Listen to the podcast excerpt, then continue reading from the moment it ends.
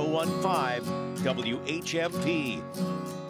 And good afternoon, good hot afternoon to everybody. Dan, you staying cool? Yes, Buzz, I am. You're in Um, the studio. It's nice and cool here. It's not- always it's always freezing. always 72, right? Always 38 Wow. below zero. Yeah. Um, well, that's. Uh, meanwhile, we have Brian Adams, and as an attorney who did some criminal law over the course of my career, I'm really surprised that today he has invited a guest who does forgery. Is, is that what you told me? You got a forger coming on, Brian? Buzz, welcome back to the valley, but you just got to get your head back back together here. Oh, what was the there's a difference. There's a, there's a difference between forging and foraging. Oh, that A in there. The A in there makes all the difference in the world. You need to know that as an attorney. Uh, let me begin by telling you what I did to escape the heat yesterday, which was to go up to Goshen to the DAR, up there on that beautiful public lake that they have, and had a wonderful time with my wife kayaking around the perimeter of the lake. And we spent a bunch of time foraging. Uh, blueberries were out and they were delicious. They're tiny, but boy, are they good. And that's what we're going to talk about on our show today. I am delighted to have Blanche Derby in the studio with us. Blanche, thank you so much for joining us. I'm glad to be here. Blanche has been foraging for food and supplementing her diet with wild plants for over 50 years, which is mm, Yeah. impressive. We won't tell you how old she is, but you folks do the math. She's out there. 51. Yeah, she's written and illustrated three books, uh, lots of newspaper articles, made three films, and over 75 YouTube videos on the art of foraging for wild food. So let's begin with this. It is the end of July, midsummer. What are you foraging for now? What's what's in season?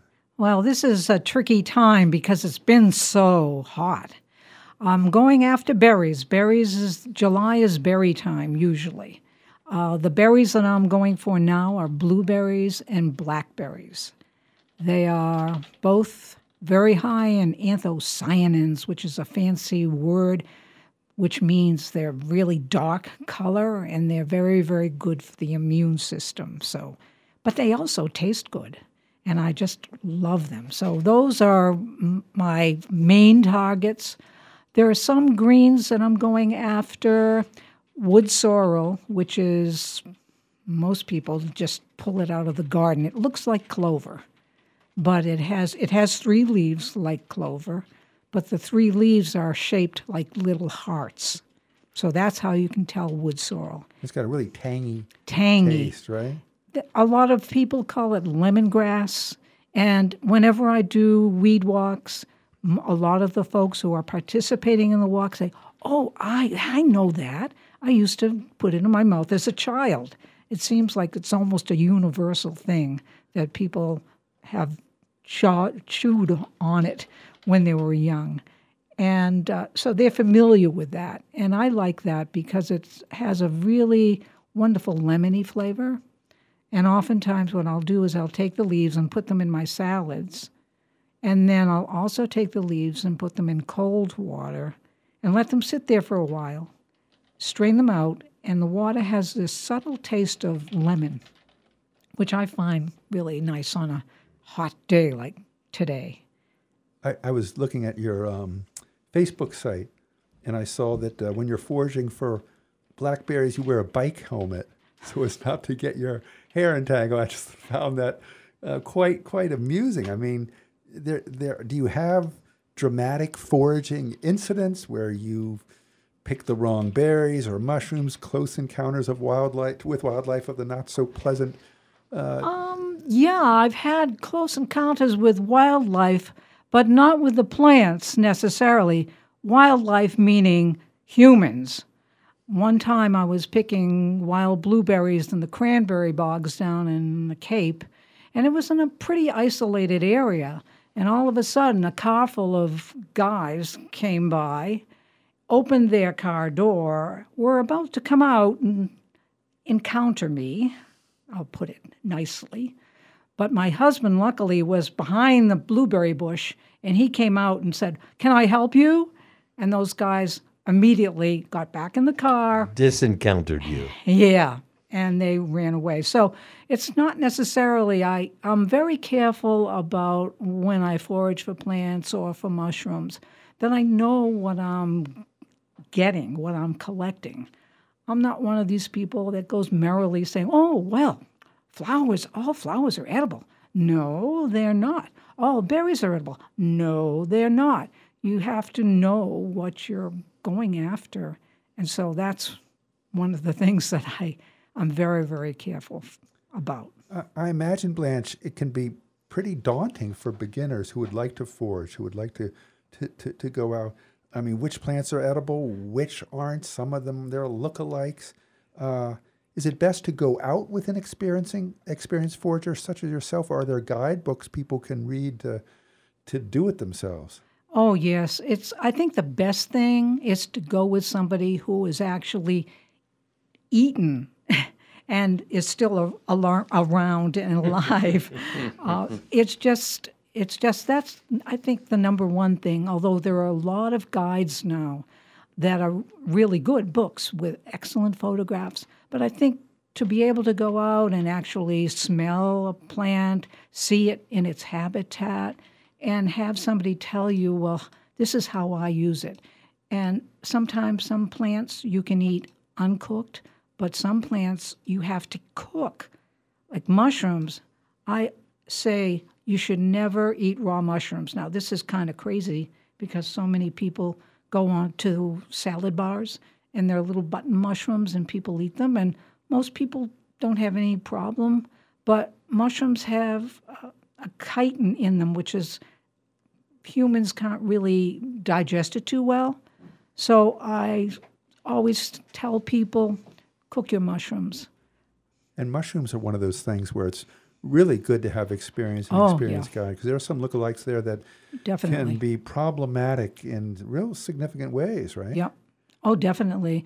And on one of my Facebook posts, I give a list of books that I found that are really good foraging guides and also books to, about different plants and also some websites. So if you go to my Facebook page, which is called, hmm, if I can remember, but Facebook colon forage, uh, forage, no, it's called forage colon field and forest. Field and forest. And Yeah. wild weed woman, too, right? Wild Seven- Weed Woman, that was my website, I think, and I don't have that anymore, but maybe that's the address of my foraging, you know, Facebook page. I'm not sure. We'll try to pull that up and at the end of the show give Yeah. our listeners that. Blanche, there must be some sort of etiquette for f- Oh. foraging. Yeah. Do, do's and don'ts, if you will. Can you share some of those do's and don'ts? Yeah, I actually, when I give walks, I pass out a little. I used to pass it out as a paper copy. Now I tell my foraging participants, uh, go to my web, um, go to my um, Gmail, and I'll send you a copy on the computer. The first rule of for I I have like a mnemonic that I tell people that it's time to go foraging. T I M E. T, know the right time to go foraging. You know, now in July, I'm not getting stinging nettles because they're too far gone. So you need to know when to go foraging, the right time. I, make sure of proper identification. That's the most important thing. If you don't know what it is, don't eat it.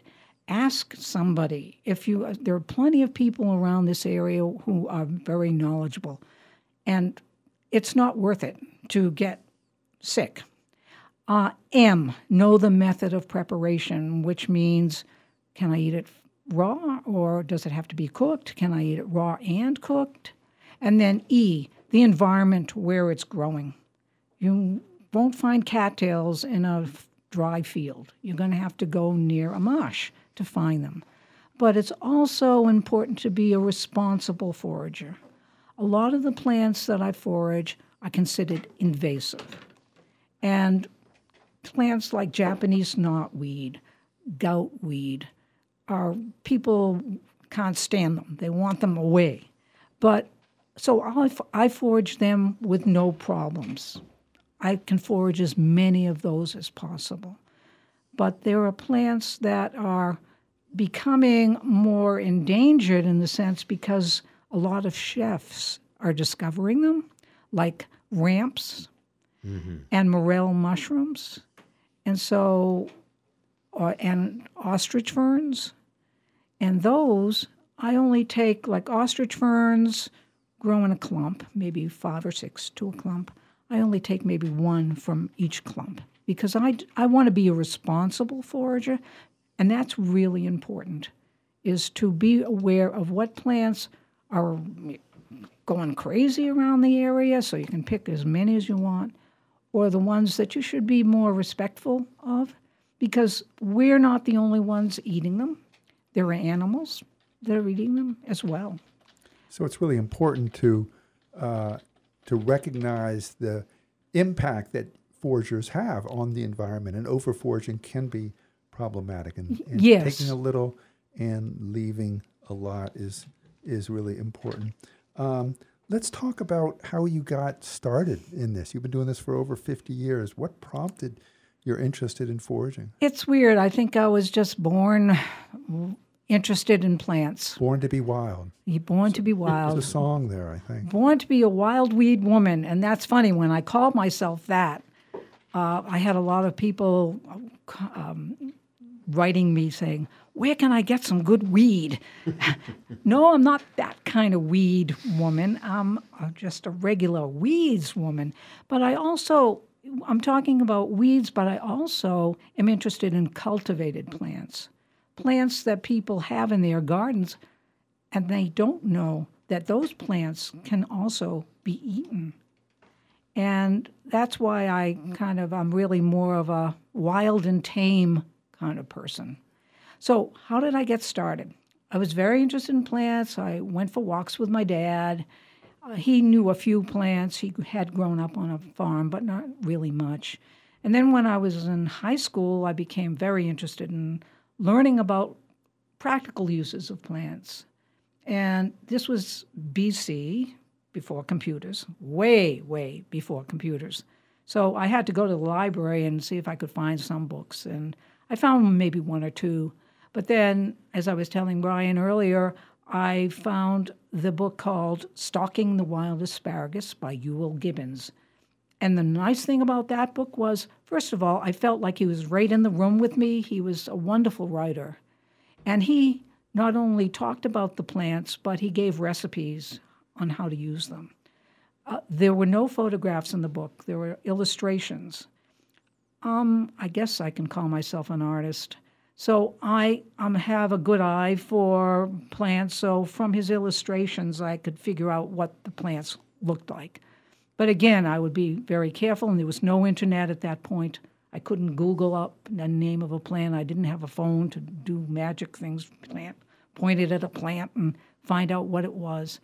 So that's what got me started. And I read every one of his books and tried a lot of his recipes. And I became more confident. And anytime there was somebody who was a naturalist who was leading a walk, I would go on it. And I still do because I'm always learning from people, other people. I don't know everything.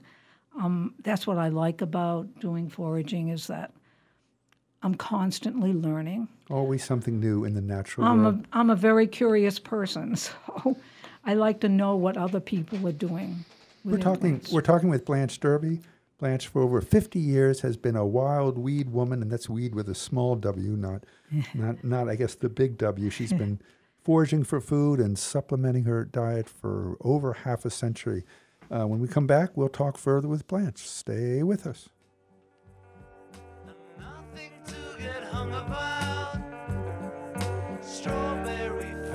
This is the Afternoon Buzz with Buzz Eisenberg, 1015 WHMP.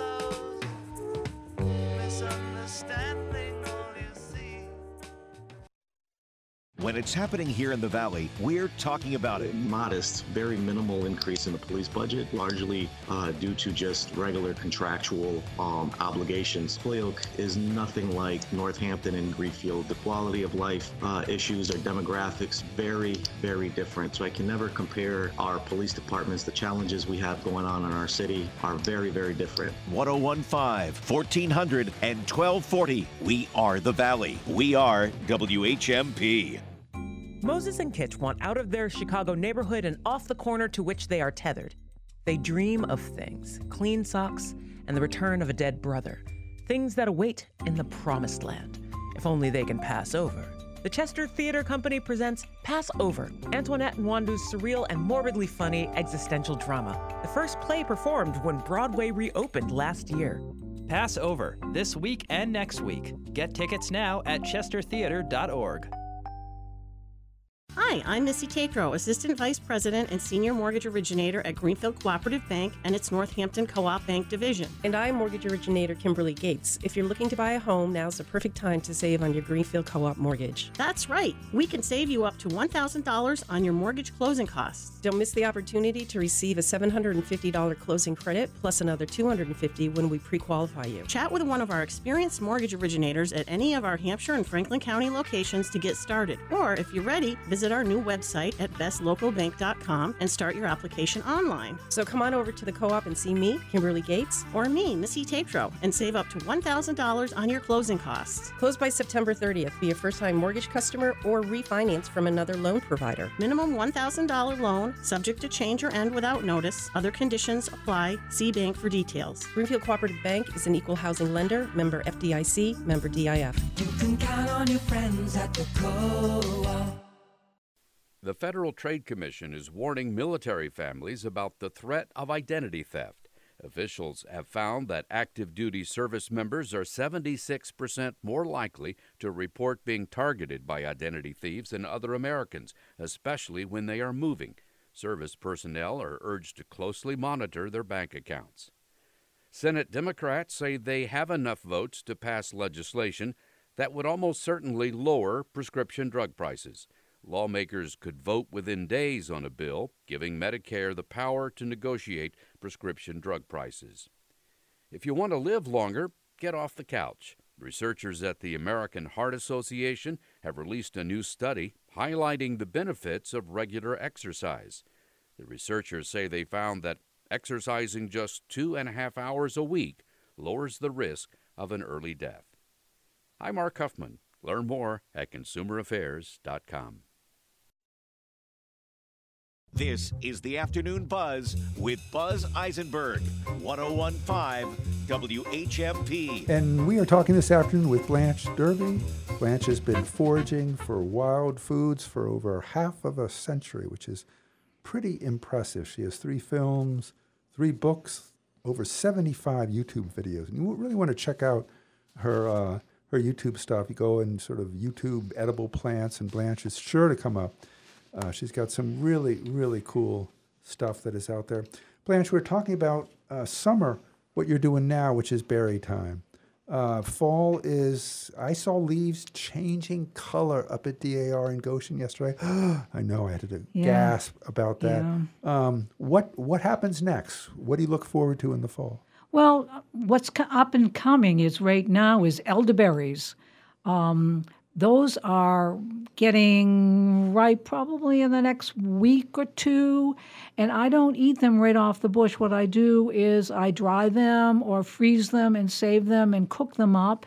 And also, elderberry syrup is a wonderful thing for colds and flu. I'm not sure if it's good for COVID. I don't know what's good for COVID besides the shots, and maybe they don't work either, but who knows. Anyway, but my husband always was getting colds, and he was sometimes coming down with the flu during the winter. So we got, we bought at some of the local stores, Wo- Whole Foods or River Valley Market, elderberry syrup, because I had read that this was really, really good for if you felt you were coming down with a cold.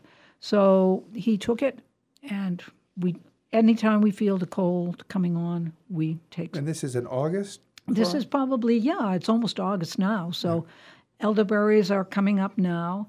Um, Kousa dogwood is an ornamental.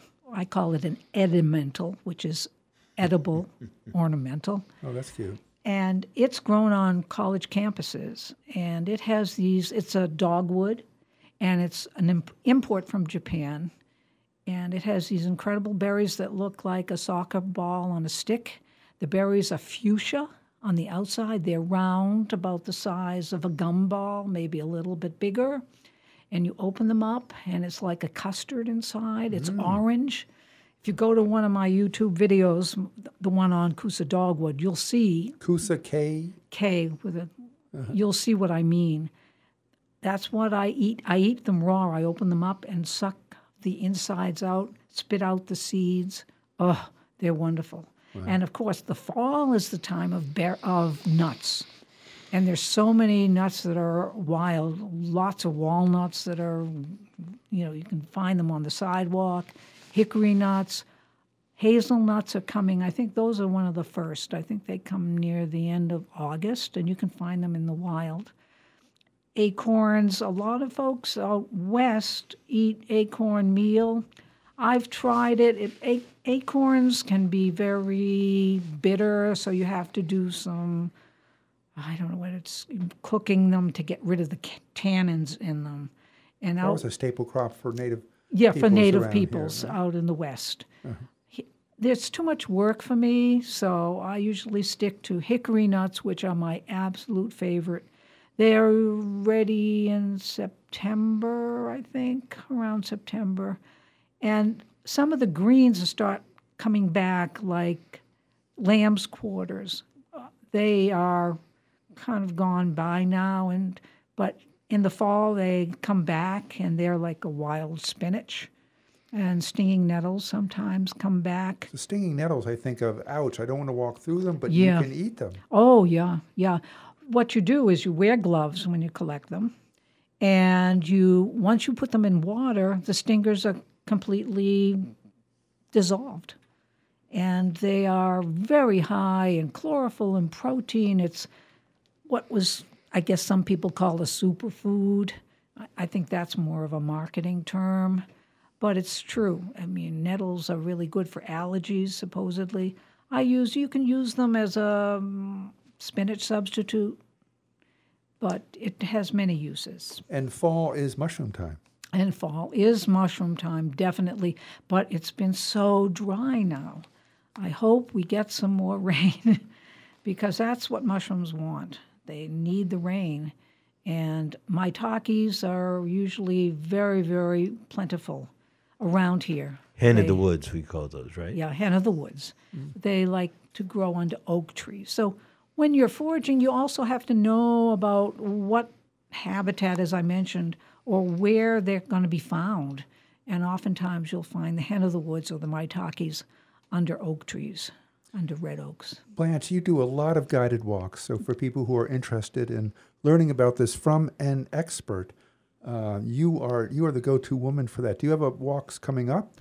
Well, you know, it's summer and it's hot and people are on vacation. So probably not in July or August.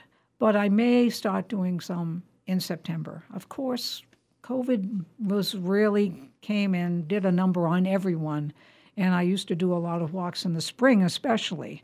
So in the spring, you know, May, June, I do walks, and probably September and October, I may do a few. And I will announce them on my forage and feasting, forage, feast, and field and feast page, whatever, my Facebook page. Field, and Forest. Yes. Forage, Field, and Forest Facebook to Yes. to learn about everything uh, uh, Blanche Derby like, which means wild edibles, And tame ones too. and tame ones too. Yep. Blanche, thank you so much for joining us this afternoon. It's really uh, fun to hear about some of the stuff that that uh, that people know nothing about, which is our ability to go out in the woods and forage and get lots of nutritious uh, stuff from from the forest. And you may see me riding my bike around because that's my mode of transportation. Hoorah! Hoorah! Stick with us, and we'll be right back.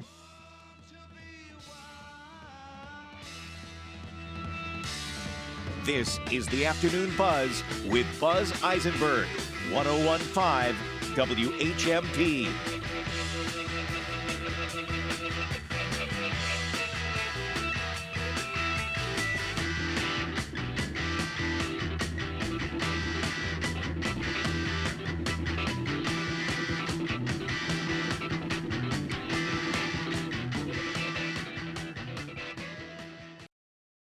The Afternoon Buzz is brought to you by Lundgren, family run since 1964. Greenfield's largest automotive group is the place to buy your next Honda, Chrysler, Jeep, Dodge, or Ram. Experience it in Greenfield. For WHMP News, I'm Jess Tyler. Labor organizers at Trader Joe's will find out today if there is enough support among employees to form the chain's first union. A union organizer says about 80 workers at the Hadley store were expected to cast ballots over two days. The workers are organizing under the name Trader Joe's United. Trader Joe's, in a statement, says they welcome the vote, but say their compensation and benefits are already among the retail industry's best. Senator Eric Lesser says that a recent article by the Boston Globe, which revealed his opponent for the Democratic nomination for Lieutenant Governor, Kim Driscoll, is receiving support from a super PAC, is alarming and shows the vast influence that big money can have on state level elections. If shadowy outside money of unlimited amounts and undisclosed amounts from Republicans and from people who support very right wing Republicans all across the country are coming in and picking sides in a Democratic primary, that creates a very dangerous precedent moving forward. The Democratic primary will be decided on September 6th. The cause of the fire at the former Strathmore paper mill in Russell that started Tuesday has been determined. The State Department of Fire Services spokesperson Jake Wark tells 22 News the fire was started accidentally with a welding device being used by the building's owner. The welding device ignited combustible materials in the area of a catwalk between Woronoko Road and another mill building across the street. The owner was issued a notice of violation for failure to comply with the Massachusetts Comprehensive Fire Safety Code.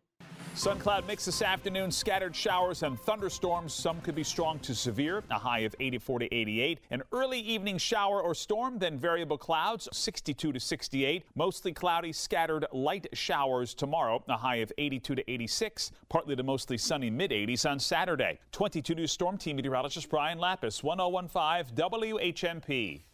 Lundgren Honda. Experience it. Now, it isn't just one thing, it is everything you expect when you're looking for your next car, your first car, or to repair your car. Award winning customer service, no hassle, negotiation free pricing, and friendly, familiar faces you know and trust with your vehicle. All that and the best selection, the most pre owned vehicles you'll find anywhere in Franklin County and beyond. Over 100 to choose from, including five Honda Civics in stock, five HRVs, five CRVs, and over 20 half and three quarter ton pickup trucks in stock and ready to roll. Lundgren Honda is constantly loading up on inventory, so experience it. The best selection of new and used vehicles in the tri state region for the best price you'll find anywhere. Consumer Satisfaction Award winners two years running, Lundgren Honda proudly provides you with an award winning experience. See the latest selection of new and certified pre owned cars at 409 Federal Street and LundgrenHondaofGreenfield.com. Lundgren Honda of Greenfield. Experience it. In a couple of hours or less, you can be at the beach, toes in the sand, bouncing in the waves, which means fresh just off the boat seafood is only a couple of hours away or minutes away at Paul and Elizabeth's restaurant, where the seafood is delivered direct from the fishing boats cod, salmon, scallops, no warehousing, it goes from the dock to the kitchen door. Try Paul and Elizabeth's fish and chips with that lighter than air tempura batter. Try the scallops broiled with garlic butter and fresh herbs. There's no beach at Paul and Elizabeth's, but the seafood.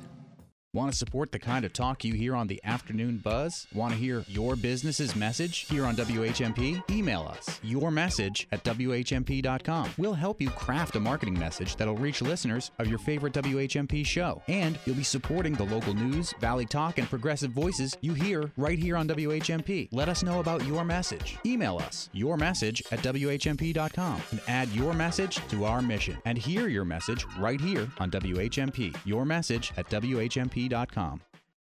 This is the Afternoon Buzz with Buzz Eisenberg, 1015 WHMP. Good Thursday afternoon here on Take 5 at WHMP.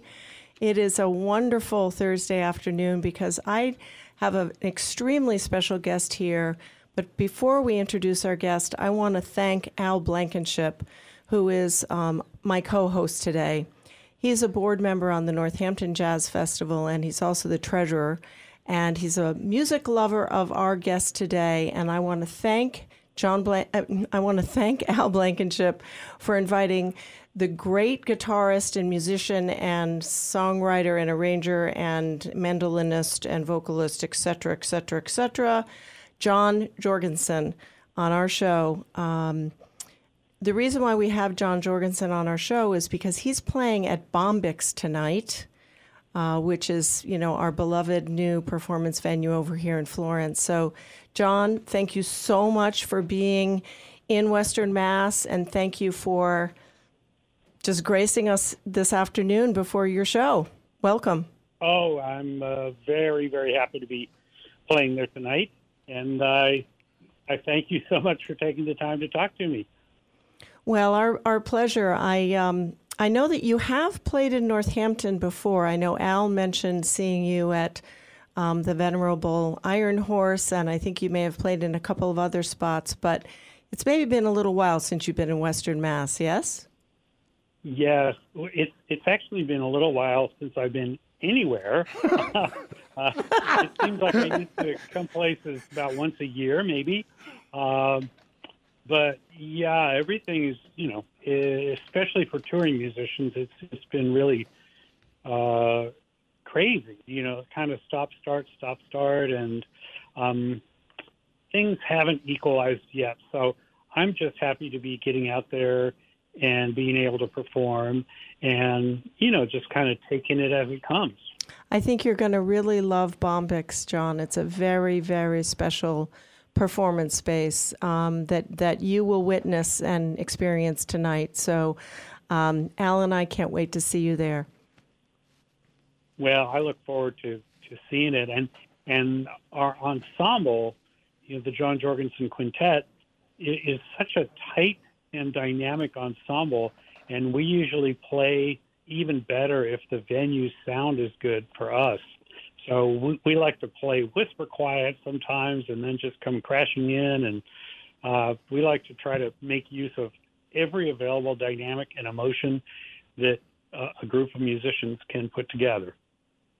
Well, you know, before we um, talk a little bit more about the John Jorgensen Quintet, um, we know that uh, many of the listeners today may know you from your early country days as lead guitarist for the Desert Rose Band. Um, maybe others remember you as one of um, the great musicians uh, and lead guitarist in the Hellecasters. Um, and of course, as Al has reminded me, touring for six years with Elton John, they've probably seen you on the stage. it's a crazy resume, isn't it? And and I started as a classical musician, so to go through all of these different styles, uh, you know, country and bluegrass and rock and pop and jazz, and um, I, I just feel really fortunate because I've always liked all different kind of music, and it, it's not that often that that anybody can really go convincingly from one style into another. And I'm I'm just grateful that I've been able to do all these different things over my past career. Uh, besides currently touring with uh, John Jorgensen Quintet, you've been touring with the uh, Bluegrass Band too. So I guess the folks outside want to know how did your interest start with gypsy jazz and bluegrass, coming from a classical background? Well, uh, gypsy jazz, you know, it's, I actually came almost to to gypsy jazz through Dixieland. Um, I started playing in a band at Disneyland in California that was playing Dixieland music, and I didn't really know that style very much, and I was playing the clarinet. And the banjo player in the band was so flashy and was playing all of this really amazing, flashy stuff from banjo players from the 1920s and 30s, I thought, you know, there must be a guitar player from back then that did some amazing, flashy stuff too. I'd like to learn that. And everybody talked about Django Reinhardt and how amazing he was. And that's how I discovered Django. I I read about him in a lot of different interviews and finally I said I got to listen to this guy. And when I heard him, uh, his style was so exciting on the acoustic guitar that I just was immediately drawn to it, and I had to to start learning it. That was back in 1979, and at that same time, uh, during my days at Disneyland, half the day I would play bluegrass mandolin, and the other half would be Dixieland clarinet. And so I was learning bluegrass at the same time, and uh, they're very closely related, really. All acoustic string music oriented. Um, just one really has more of a European accent and more slanted toward jazz, and the other one has quite an American accent and slanted towards country. So yeah, that's a good question, Al. That is a cool, cool answer. Oh my goodness, that that's that seems like just a whole lecture that you could give on that for uh, certainly more than one class period. Um, speaking a little bit deeper about the gypsy jazz, um, one of the things that I noticed um, when I was doing a little bit of fun reading about you is that your quintet has been considered to be the U.S. ambassadors of gypsy jazz. Can you talk about why you all have gotten that moniker? Um, I think it's because it, it really is uh, traditionally a European style. And my quintet and I were, we were some of the first Americans to really get to perform this music all over the country. And, you know, we, we played it in all of the states. There are festivals. Um, we actually we actually got to headline the Django Reinhardt Memorial Festival in France as an American group, and that's very unusual because really it's it's French music really in its heart, and so for them to embrace me in that way was quite a big honor. So I think it's because of both of those things.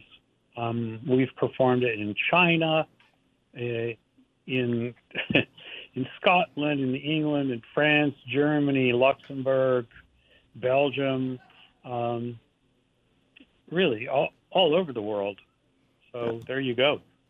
That's fascinating. That that here you are, the U.S. ambassadors of Gypsy Jazz playing in France. That that that's a fascinating um, image, both um, musically as well as visually. Um, so we've we've got a couple more minutes before our, our little commercial break. So I'm going to take this opportunity to just remind people that we're talking to the John to John Jorgensen, and he is um, a world class musician who is coming to the Bombyx Center for Arts and Equity tonight. His concert is at seven o'clock, and he's playing with his quintet, which will be um, as you just heard, they are the U.S. ambassadors of Gypsy Jazz. Um, and we're going to talk a little bit more about a couple of his tunes that are fascinating, I know, to me, and probably will be for you too. So go to bombyx.live. There are still tickets available. One thing you should also know is that the church, which is where uh, what Bombyx is, is air conditioned. So if it's anything like the heat that we got last week, you want to be there tonight at 7 o'clock. Bombyx.live for your tickets for John Jorgensen Quintet. We're going to take a break and then we'll be right back. Happy talk, keep talking happy talk. Talk about things you'd like to do. This is the Afternoon Buzz with Buzz Eisenberg, 1015 WHMP. The Governor's Council matters. It has the final word, yes or no, on all judicial nominations in the Commonwealth, and it rules on pardons and commutations as well. Join us when we speak with one of the candidates for Governor's Council in our Western Massachusetts, the 8th District, Michael Fenton, who will be our guest Friday at 9 o'clock.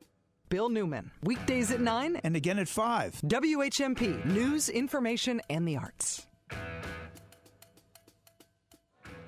Sidewalk sales, downtown Northampton. Sidewalk sales. Walk away with a pair of pants, soap from France. Walk away with a bargain. Sidewalk sales now in downtown Northampton. Hello, this is Linda DeGillis, Vice President and Trust Officer at Greenfield Savings Bank Wealth Management and Trust Services. Many of our customers are surviving spouses who have found themselves suddenly in charge of their household's financial savings and investments, which had previously been handled exclusively by their late spouse. A number of our female customers have told us that one of the reasons they moved their accounts to GSB Wealth Management and Trust Services was because they felt patronized or talked down to by their spouse's financial advisor. At GSB Wealth Management and Trust Services, our team of professionals will always treat you with respect and compassion. If you are looking for portfolio management, estate settlement services, or trust services, please call us, Greenfield Savings Bank Wealth Management and Trust Services, at 413 775 8335. That's 413 775 8335. Or stop into any GSB office or contact us online through the wealth management section at greenfieldsavings.com. Thank you. When it's happening here in the Valley, we're talking about it. The only live and local news in the Pioneer Valley and for the Pioneer Valley. WHMP.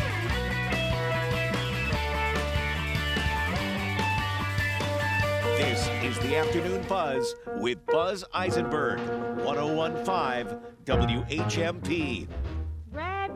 Welcome back to Take Five. Uh, today with my co host Al Blankenship of the Northampton Jazz Festival and with our very special guest, John Jorgensen, who is going to be playing tonight with his quintet at Bombyx in Florence. Bombyx.live to get your tickets. Um, this is uh, a, a, a, ensemble that you do not want to miss. Um, John, we were talking a little bit about your quintet as being the U.S. ambassadors of Gypsy Jazz. I wanted to just dig in a little bit to one of the songs that Al actually shared with me that is one of his favorites, Mediterranean Blues.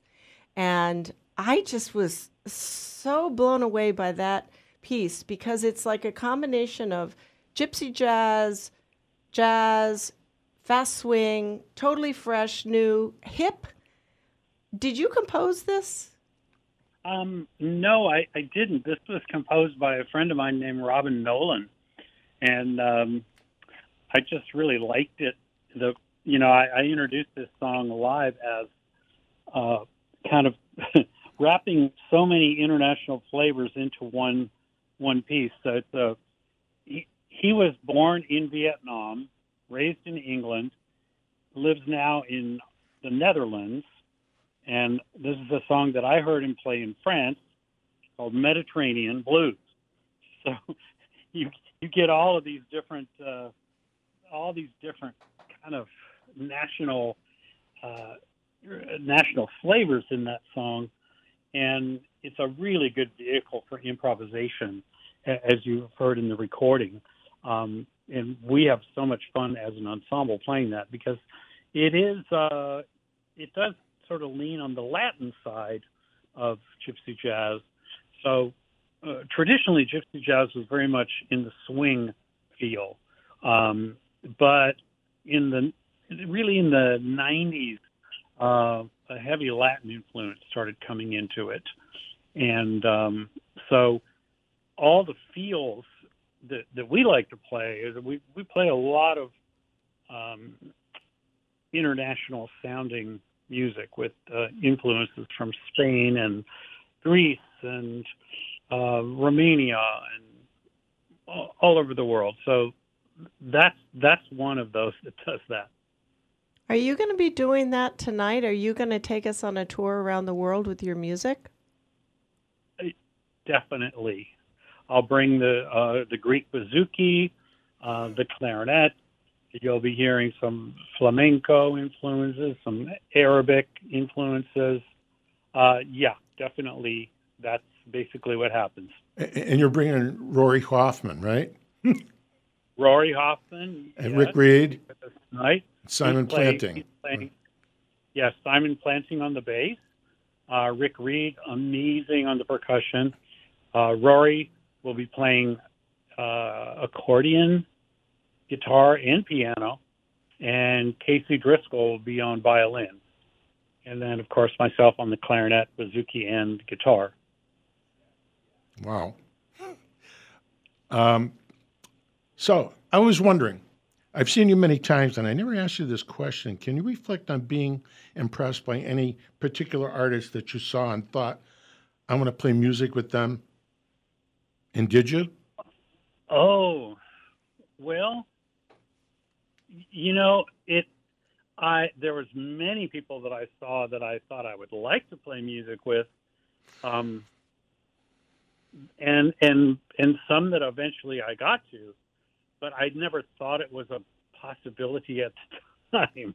To be honest, I mean, uh, when I was uh, I first saw David Grisman and his quintet, uh, I was so amazed by his playing, and, and little did I know, a number of years later, he would he would be not only playing with me but a guest on my own album.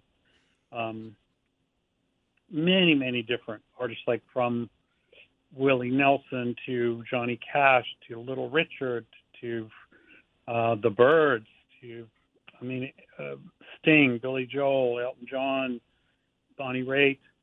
Um, Bonnie Raitt's one that I thought I'd heard about that she was recording a new album, and I thought, "Ooh, I'd love to play on that album." And actually, the producer Don Was called me and asked me to come and play on her album, and it was uh, the Nick of Time album, which won so many Grammys.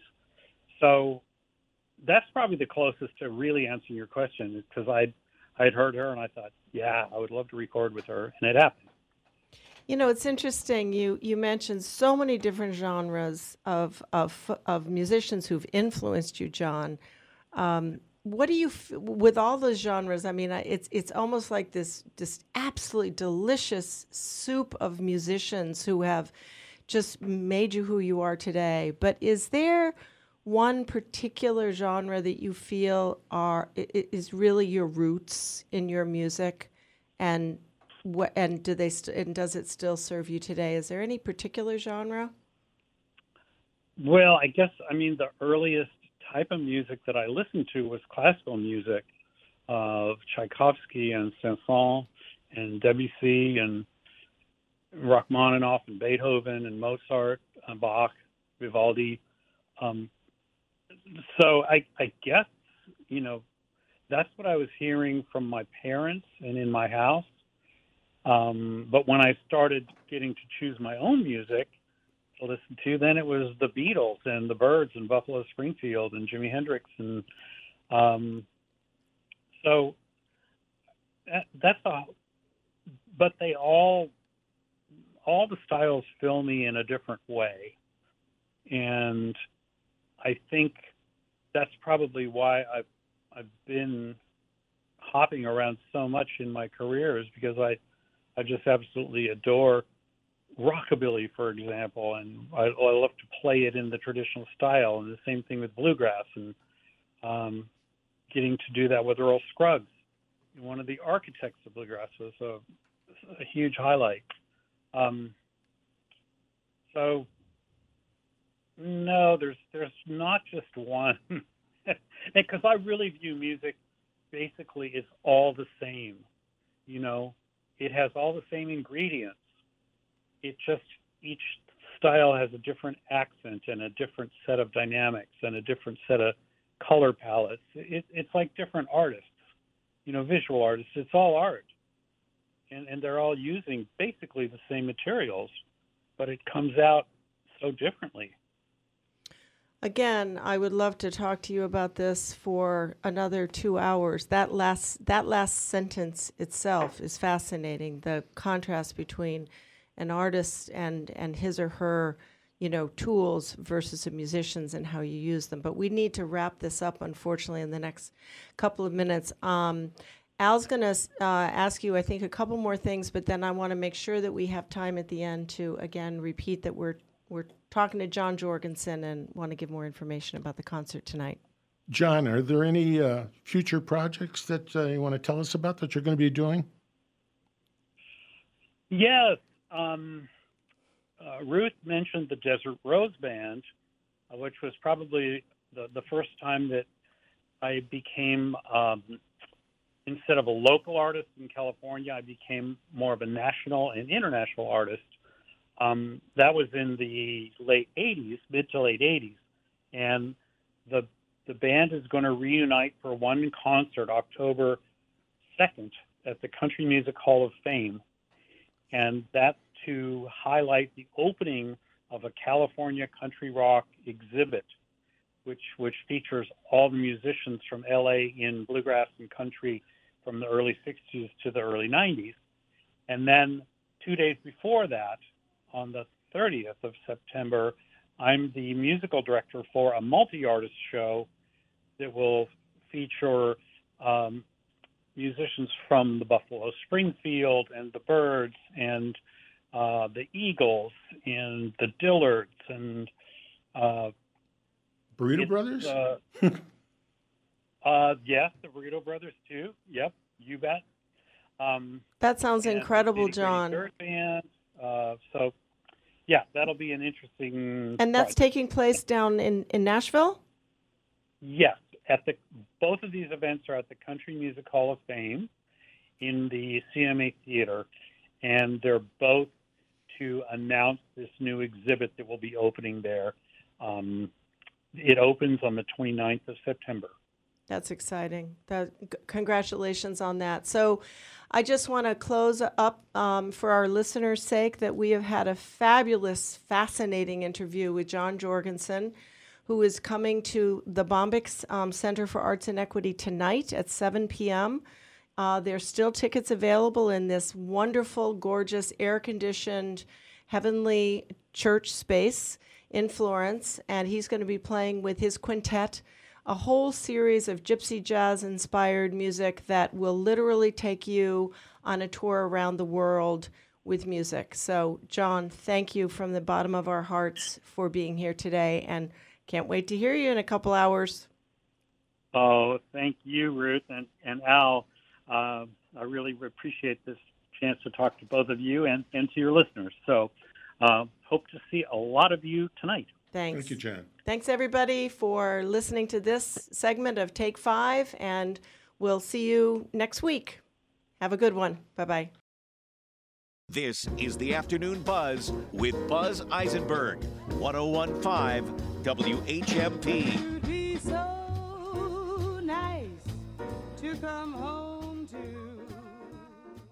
WHMP is looking for organizations that regularly distribute information about employment opportunities to job applicants or have job applicants to refer. If your organization would like to receive notification of job vacancies at our station, please notify us at Careers WHMP Radio, 15 Hampton Avenue, Northampton, Massachusetts, 01060, phone number 413 586 7400, or email jobs at WHMP.com. Saga Communications is an equal opportunity employer and encourages minorities and females to apply. Emotions and experiences play an important role in our financial decision making. Every Saturday morning, hear real life stories and positive solutions to issues we all face when it comes to our relationship with money.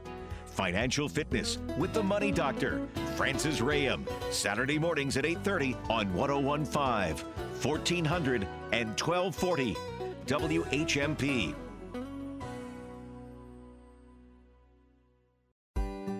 Forbes Library Outreach Delivery Service caters to residents of any age who are homebound due to short or long term disability in Northampton, Florence, and Leeds. A volunteer will deliver your specific requests or select materials for you based on your interests. We offer books, magazines, CDs, DVDs, and puzzles. Call 413 587 1019 or sign up at forbeslibrary.org/outreach.